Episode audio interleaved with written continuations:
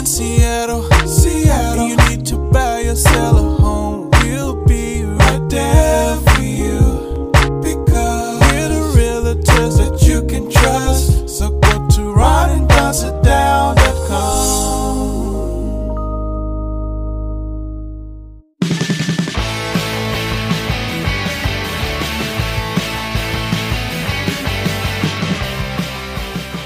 Don't go anywhere unless you want to. It's the Ron and Don Show, starring Ron and Don, and sometimes me, at ronanddon.com. Hey, you guys, what's going on? Welcome to episode 578 now of the Ron and Don Show, and we are live from the Les Schwab Studios. What is up, Ron and Don Nation? Hey, coming up on the Ron and Don Show, Frank Lloyd. Yeah, we're going to talk about some Franks today. Frank Lloyd. Right?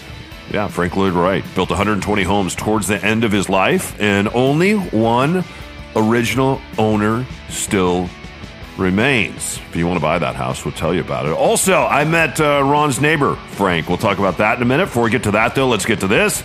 By the time that you've heard this, All-Star preparations have been happening in the city of Seattle. They say for years now. Something that's happening in the downtown core of Seattle, and unlike a lot, and we see this in San Francisco, we see this in a lot of West Coast cities right now, if you travel. You see lots of derelict RVs, you see lots of tents. Our mayor here has been very concerned about that, so they've been down in the downtown core where they believe that people are going to come to visit to go to the All-Star game, and so they've been trying to clean those areas up and basically given tents and derelict RVs 72 hours to move, and if they don't get moved, they will move those for you. I think what's interesting about this is the reason why we're doing this is because of a baseball game, right? The reason why we're doing this is because we have tourists that are coming here, and it kind of leaves a bad taste in my mouth because I know what's going to happen. As soon as the tourists leave, the tents and derelict RVs are going to come back. And oh, by the way, there's a very big movement now. And I don't, we have to come up with a different name, because this is, to call the homeless is, the people that are truly homeless, that truly need our help, is very different than the people in the downtown core that are digging in. In fact, I saw a gentleman who is encouraging all of his neighbors to bring their RVs down, their derelict RVs, to bring down their tents. If your derelict RV doesn't run, because many of them don't, I'd say about 70% don't, give it a tow, come down, and let's create chaos in the downtown core. They asked one gentleman, they said, well, if they gave you a tiny house right now, or they found some housing, or there's a new organization here we're going to talk about a little bit later that is building pallet housing for people, just taking old pallets and building homes. Would you accept one of those homes? And he's like, hell no. He wants to live free or die on the streets of Seattle. He's not necessarily looking for housing. He just wants to be left alone. And he also wants to cause chaos here in the city of Seattle. Ron, what say you about the mayor saying, yeah, we're going to do a cleanup, but then we both know that as soon as the All-Star game's over, everybody's going to move right back in, and more chaos is just going to continue, right? I mean, that's literally the definition of politics, you know, of saying, hey, we spent a tremendous amount of money to get this beautiful baseball stadium. We applied to be on the list to have an All-Star game. It does bring a lot of money into the city. You know, all of those restaurateurs, all of the hotel folks, all of your Uber drivers, like there's a lot of money that's going to be spent for people. I was looking up going to the Home Run Derby, and tickets in the nosebleeds are $250 a ticket to see the Home Run Derby. I was like, oh, that might be fun to try to attend one of the events here for All-Star Weekend. So I get the political pressure of someone like the Seattle Mariners having inroads to the mayor's office to say, hey, do us a solid here for Major League Baseball. Like this is a big deal. Make it feel like a big deal. So I understand that pressure. To your other point, though, the more time ticks by on this issue, the more that I come to realize there's no ask. There's no, in other words, if you were Black Lives Matter when it first started, they had an agenda. It's like, hey, we want police reform in this traffic stops, let's say. There were agenda items that you could look at and talk about and go, hey, yeah, you make a good point. Maybe we need a uniform nationwide police code on traffic stops. Something like, so there were agenda items that you could negotiate on, or you could think about, or you could talk about policy. With the homelessness in Seattle, you kind of said it beautifully. The agenda is, I want you to leave me alone. I don't want to contribute to society. I don't want to pay any rent. I want services for free of charge. No questions asked on my behavior, on my mental state, on my substance use. I don't want any accountability or questions pointed towards me unless it's free things. And then you leave me alone where I can disrespect any zoning law, any business, it's a one-way street. There is no agenda. And so that's not something you can negotiate on. And you left out basically an open-air drug market and the ability to go out and steal things to fuel your drug addiction. And people in the streets are smart enough. As long as they don't steal big items, they're just released and they're back on the streets, because as cops tell me, the jail won't take them. The jail will not take them. It was interesting. My a former client of ours, Eric, was in town yesterday, and we went out to dinner. And so we're down on the lake, beautiful night. Sun is shining. We're having a nice dinner, talking, and a homeless guy is doing laps around. It's a patioed restaurant, so we were, right, very close to the water. This homeless person is doing laps outside the window, and I could see Eric, watching him go by. And I turned to look at him. He's wearing Hoka One shoes. My favorite is when they're asking for $225 running shoes. Yeah, yeah. And he's probably on his phone too. And so he's getting free Wi-Fi. I would imagine that based on the rest of his ensemble, which included very dirty clothes and a puffer jacket that was kind of half on, half off his body because it was over 80 degrees, that most likely he didn't pay full retail for these Hoka Ones, but when he's walking a lot of miles, I guess he needs some foot support. No. My point being is, I think that I hope we have reached the point in Seattle politics where we say, yes, every human being has human rights. I understand that. But, and we've talked about this before, reframing this as it is more humane to involuntarily put someone in some kind of home or treatment program or take them off the streets than it is to say, no rules apply to you, live under a bridge, live in a tent. There's a guy that sleeps on the curb where people launch their kayaks into Lake Union. He's posted up on the curb, 20 feet from the water, and that's where he lives. And so children are going by. People are trying to, put their water toys into the water, and a man is living there on the curb. So it's at some point we have to say, is it more humane to just let this person live in the elements and fend for themselves every day and struggle with mental illness and substance abuse and all the criminality and not being safe, hygiene issues, etc., disease, sickness, or to say, hey, buddy, I think you've waived your rights in the same way that a criminal waives his rights, in the same way that a mentally ill person waives his rights, in the same way that if you're a foster parent, you can waive your rights by doing certain behaviors. I think the body of those behaviors has now been waived. And as a society, it is more humane to step in and say, yes, you're not necessarily arrested. We're removing you from the street, whether you like it or not. So maybe that is being arrested. Yeah, and I would just encourage the mayor and the city council to do a field trip, just fly down to San Francisco and take a walk through San Francisco. And what's happening there has been going on for a very long time. Ron and I lived there 97, 98 when we worked for the Raiders. We lived over in Oakland, but we would travel in the BART into San Francisco. And San Francisco right now is shrinking, right? One of the top 5 cities in America is shrinking.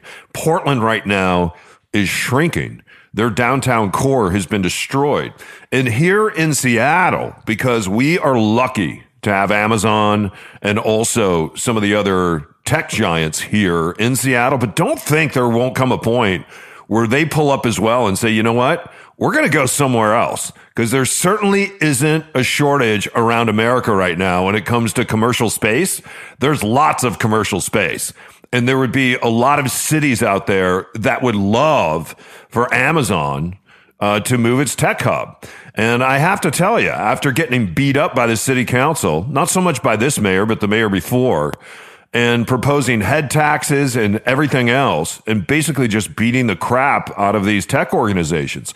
If it wasn't for these tech organizations calling their workers back to work, restaurants, bars, coffee shops, we would look, what's happening in Portland and San Francisco could very well happen right here in the city of Seattle. And if you don't think these big companies won't move, just ask people that work for Boeing. Boeing's still here, but then we remember a number of years ago, the way it felt when they said, hey, we're going to move the headquarters to Chicago and we're going to start building planes in the South because it's cheaper to build planes in the South, and we don't have to deal with such a strong union here in Seattle. So we are very, very lucky to have the Boeings and the Starbucks and the Metas and the Googles, and we could go on and on and on here. But I don't think we're going to have those companies here in perpetuity if it doesn't feel safe for the workers to even come back to work. And in downtown Seattle, it does not feel safe right now. It does not. And some of the cities you mentioned, like a Chicago, and then I'll get off my soapbox here. They would have taken this opportunity. A mayor like Daley, he would have taken the All-Star opportunity to not just relocate them, to do something dramatic. And then he would have used that. I don't think Mayor Daley worked with the mob, and I don't know if we should go Mayor Daley here. But you know what I'm saying? And there are other cities where they would take. And Chicago has the highest murder rate per capita right now of any city in the nation. So Chicago certainly has its own problems. But my point is, some mayors or some politicians would take the All-Star break as an opportunity to actually do something and not just shuffle the deck. Yeah. Mayor Daley, he'd start burying bodies. Wow. Anyway. He got stuff done. Yeah, and his son did too. Not always legally, but they certainly got things done. Hey, you guys, we will see you on the other side of this.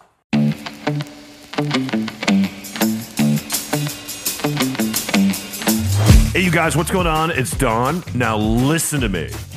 I had a neighbor walk up the street and say to me the other day, hey, we're interested in having you sell our home, but it seems like this is a bad time to sell a home, and we need the money from our home to leave Queen Anne, Washington, and we're going to Mexico.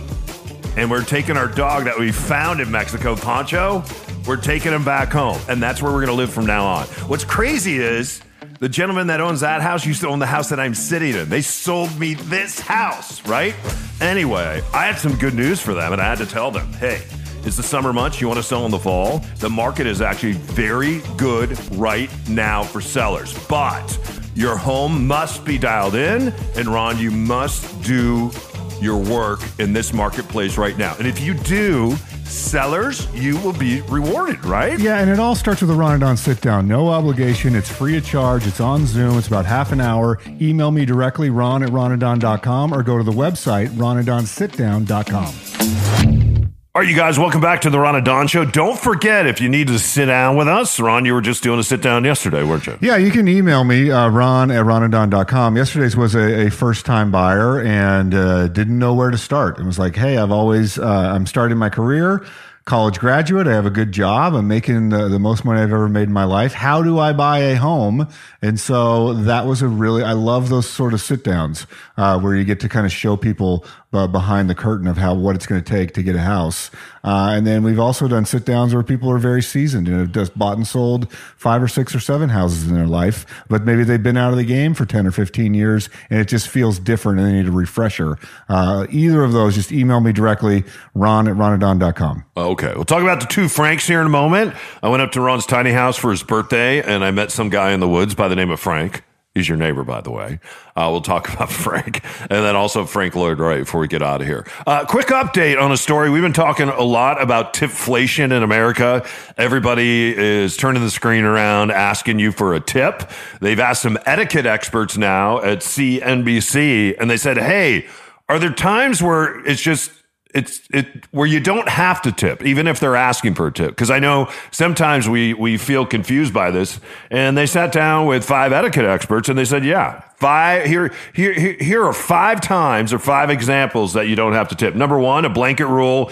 You don't need to tip professionals if they get a salary. So if someone's a doctor or a lawyer, a teacher, a plumber or a cable technician, don't tip them. I have to say, though, it can be so hard to get a cable technician out to your house. So anytime I get one, or even a plumber, it's very hard to get a plumber. And a plumber right now is anywhere between $135 and $178 an hour. That's what you're paying the plumber.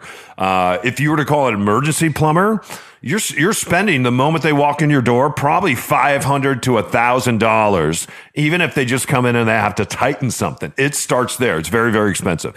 So I have to say, if I have a plumber or a cable technician coming over, what I often will do is I tip them or I buy them lunch. I try to do something. And then I ask them for their personal cell number. And I'm just like, hey, if I have an issue, especially if they deal with a big company, I said, could you come do something in the evening for me and on the weekends? And I would say 10 times out of 10, they will say yes, right? Now you're just paying them directly, so you don't have to pay a big company. So I will say in that instance, if you're trying to create some kind of relationship, go ahead and tip the plumber or the cable technician. Here's the other thing. Open bar events. Every once in a while, Ron and I will still go do an auction somewhere. It's typically for kids.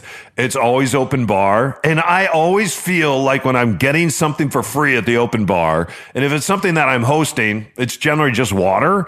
But I still, because you see the carafe up there with the $1 bills in it. I disagree with that one. I still feel like I need to tip on the open bar. These people that are working, the bartenders, are typically not professional bartenders. Like those are folks, you have like a catering company or someone that is running this, or it might be a hotel or wherever. And that's just their shift for the night. So I always tip the open bar person, assuming that the money's going to that bartender. If I'm not paying for the drink, even if it's, just the red wine or white wine or whatever it is, that one I disagreed with. The first one on professionals, I thought, was really agreeable. All right. Double tipping. We've talked about this. In some cities now, there's a fee that they add, specifically when you go into restaurants. Some nail salons are now doing this, and they're saying, hey, don't feel like, because you'll see this on the restaurant slip where they automatically add the tip. And then there's an opportunity to add an additional tip.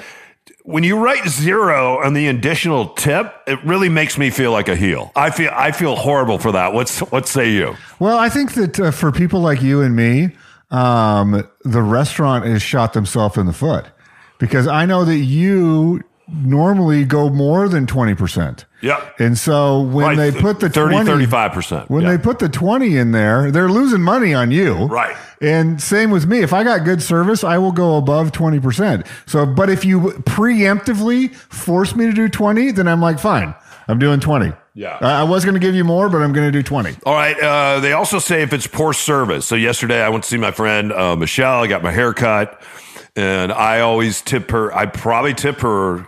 I tipped her 41% yesterday is, wow, what I tipped her. Cause I know for people that are in the service industry and you're running your own business, I know that that's helpful, right? Because and if you've worked in the service industry before, you're sympathetic. I would say anytime I've gone out with someone, and they tip the waiter or the waitress a lot of money. When you ask them, have you waited tables before? Almost 100% of the time they have. And so what say you about poor service? If you go somewhere and get a bad haircut, are you still going to tip the barber? I think the haircut is different. And I think the spirit of what they were saying in that article was something like a restaurant. If you got a bad haircut, then I think you're most of us have a stylist that we've been to for a while. I had a hairstylist, I don't know, maybe a year ago, slip with the clippers. They were doing my sideburns, and something happened where her hand slipped and she went and like put a little vanilla ice line in the side of my head. And she felt so bad about it. And so I still tipped her the normal amount. Like, it was a mistake. She didn't mean to put the vanilla ice stripe in the side of my head. Her hand just slipped. And so it was kind of funny. And I was like, I'll go out in a couple of days. But she, there's a line right there. Yeah. But again, mistake. If it's just bad, or let's say you're a woman and they fry your hair color or something. Yeah, absolutely no tip, and never go back to that person again. Well, and then finally counter service. You can remember going into Starbucks for a long time. If you were going to tip them, there wasn't a way to tip them if you were going to use a card. And I used to carry cash just so if I went into a coffee place like a Starbucks, that I could tip. Now they have the screen and you can tip $1, $2, or $5, or you can customize the tip. And finally, these etiquette experts are saying, you don't need to do that. You're waiting on yourself when you're standing at the counter. They're getting paid a living wage to stand behind the counter. Don't tip. I like to tip at the counter. Well, the Starbucks example is really interesting to me for this reason. They felt like, and Howard Schultz felt like, we give people a living wage. They also had a program where you could, team members could go to, I believe it was Phoenix University. I believe that's true, where they would pay for, if you took college classes through, one of these programs, they have healthcare. And so they had a benefit package where they thought, hey, for a coffee shop, we're giving a pretty good package to employees. So we're not going to, no tipping. Like, that was their stance. Then you had these unions that tried to form. That's right. Howard was a union buster. Like, he came in there, even though he's worth billions of dollars and lost the Seattle Supersonics, and Don called him out on the air, and we almost got fired from the radio station that day instead of getting fired years later. But that's another story for another day, and we're never going to forgive him for losing it over Gary Payton's contract. But I digress. Yeah. He was like, I'm going to come in, no unions in Starbucks, and he pushed hard on that. And then some, then he retired and unretired and retired and unretired and ran for president and didn't run for president, sent out 10 million of his own books so it could become a New York Times bestseller, but they gave him up for free, and I digress again. And so some unions started to pop up. And then, as a concession, I think, when the new CEO came in, I forget his name off the top of my head, I think it's like Paul Johnson or something like that. He's like, maybe we'll allow the tipping. Because it's standard in mom and pop coffee shops. And even though your mom and pop coffee shop probably doesn't have free college education and probably doesn't have the same healthcare benefits that we do, and they get these tips. And so maybe on a busy day, that barista is making $25, $30 an hour on a Saturday morning shift. Whereas ours are making less, and maybe they're not going to college. They're not using that benefit. So the Starbucks example has been interesting because of the unionization of people going, hey, you're going to limit my hours. You might keep me right under 40 hours. You're going to have me go to different stores.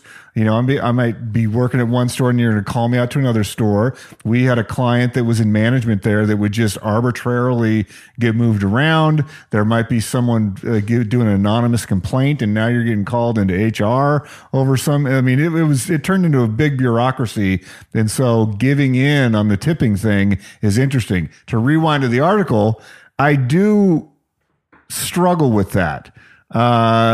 And I guess it depends. Like, there's a sandwich shop by my house, and I walk up there, you put your order in.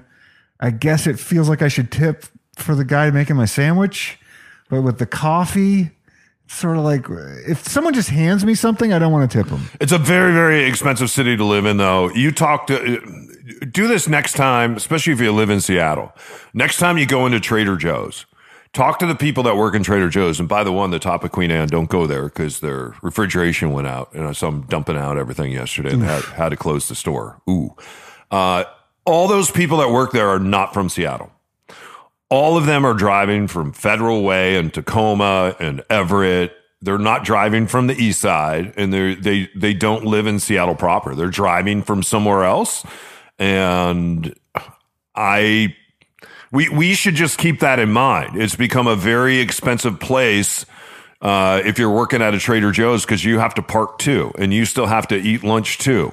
You have to sit there in traffic and buy gas and all the rest. And so a lot of people that work in the service industry in Seattle have to commute to come to Seattle to come to work. I want to take care of those people. Good point. Yeah, we'll see you on the other side of this.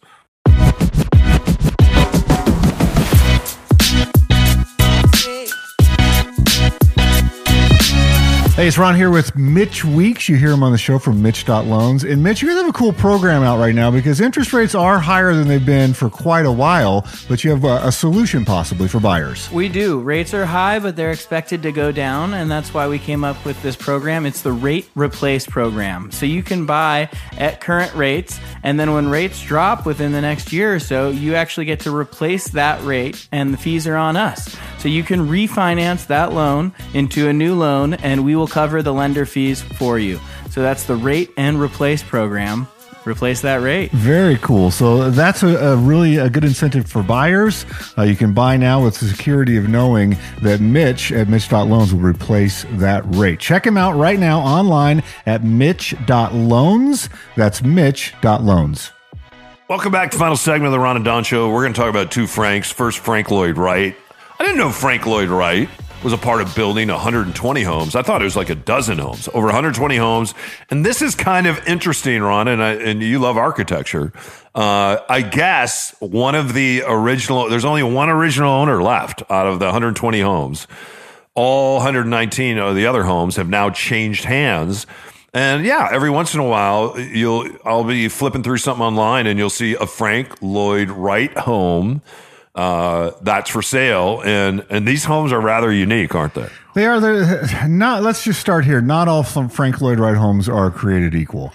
There's some stuff that he did in the fourth chapter of his life in Arizona that I don't love. Like he got into these decorative concrete brick pattern things that are weird. I mean, I get it, but it's not my favorite. He did a concept called the Usonian home where he was trying to deliver something that could be more mass produced. Some of those are a little bit quirky, but what we have to remember is how he revolutionized the way Americans think about their interior space. Because if you go back to right before that, so if we think about housing in America, even here in Seattle, on your East Coast, people are coming from England, and so they built English-style Tudor houses.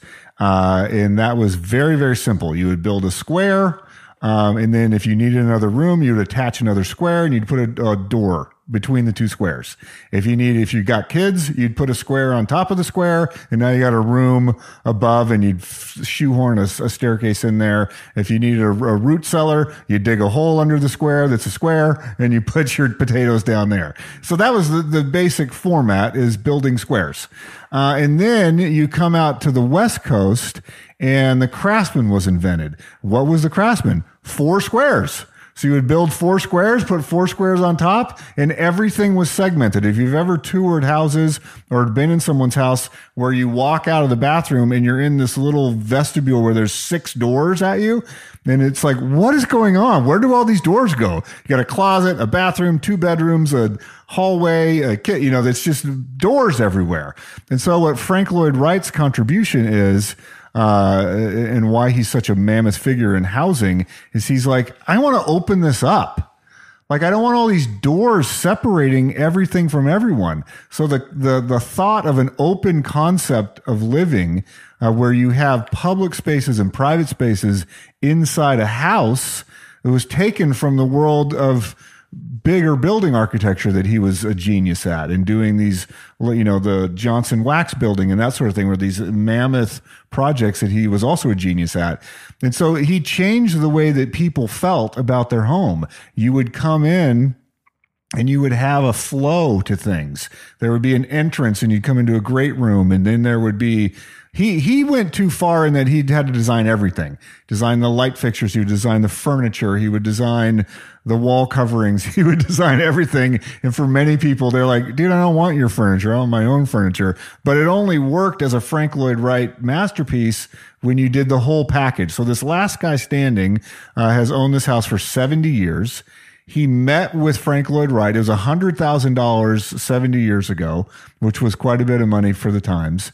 And he got the full Frank Lloyd Wright treatment. So the original chairs are still there. and the original built-in couches, the original window coverings.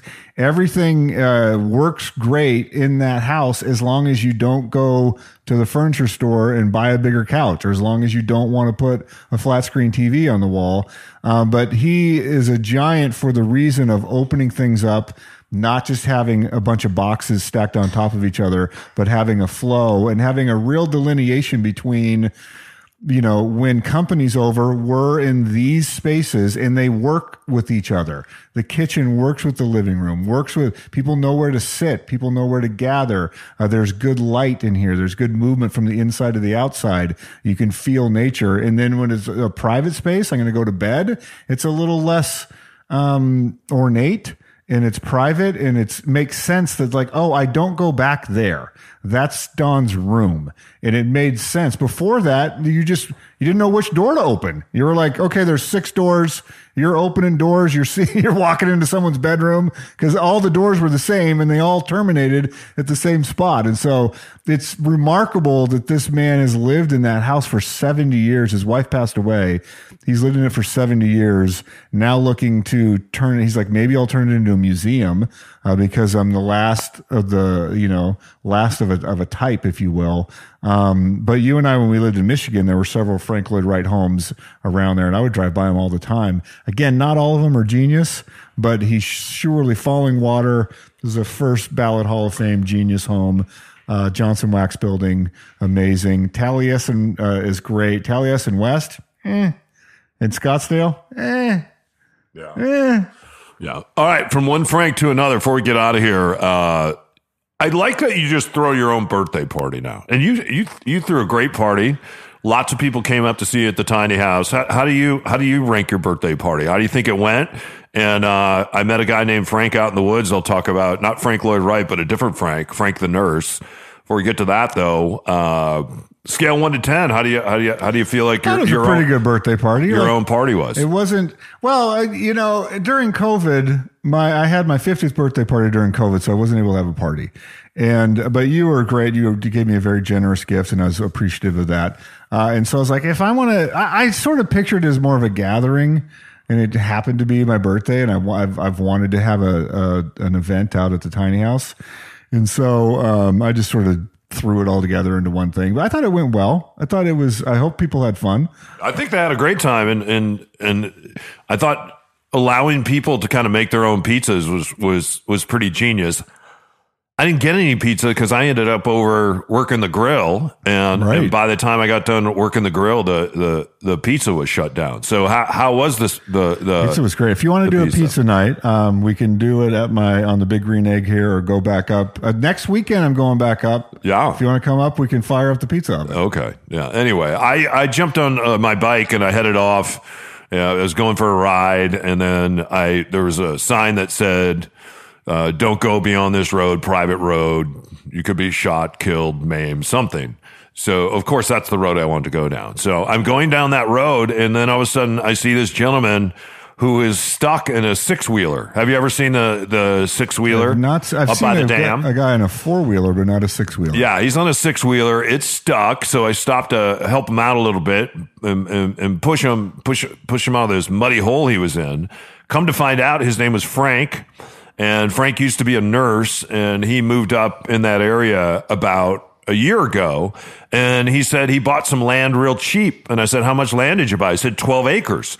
And I said, "Where's the 12 acres? And he pointed through this it's very dense wood and this hillside, and he said, "Up there." And I said, "Isn't that where they had a slide a number of years ago?" He said, "Yeah, the slide happened the same year that the Oso landslide happened, but everybody was talking about Oso that happened up near Darrington, Arlington, up in that area in Oso, Washington." And that's when the President Barack Obama came, and we did a lot with that on the radio as far as trying to raise money so they could build a road and fuel and shovels and chainsaws and all that. So a lot of you may remember we gathered probably about $300,000 worth of materials, and a lot of that was gas money and chainsaws. So anyway, this was happening at the same time.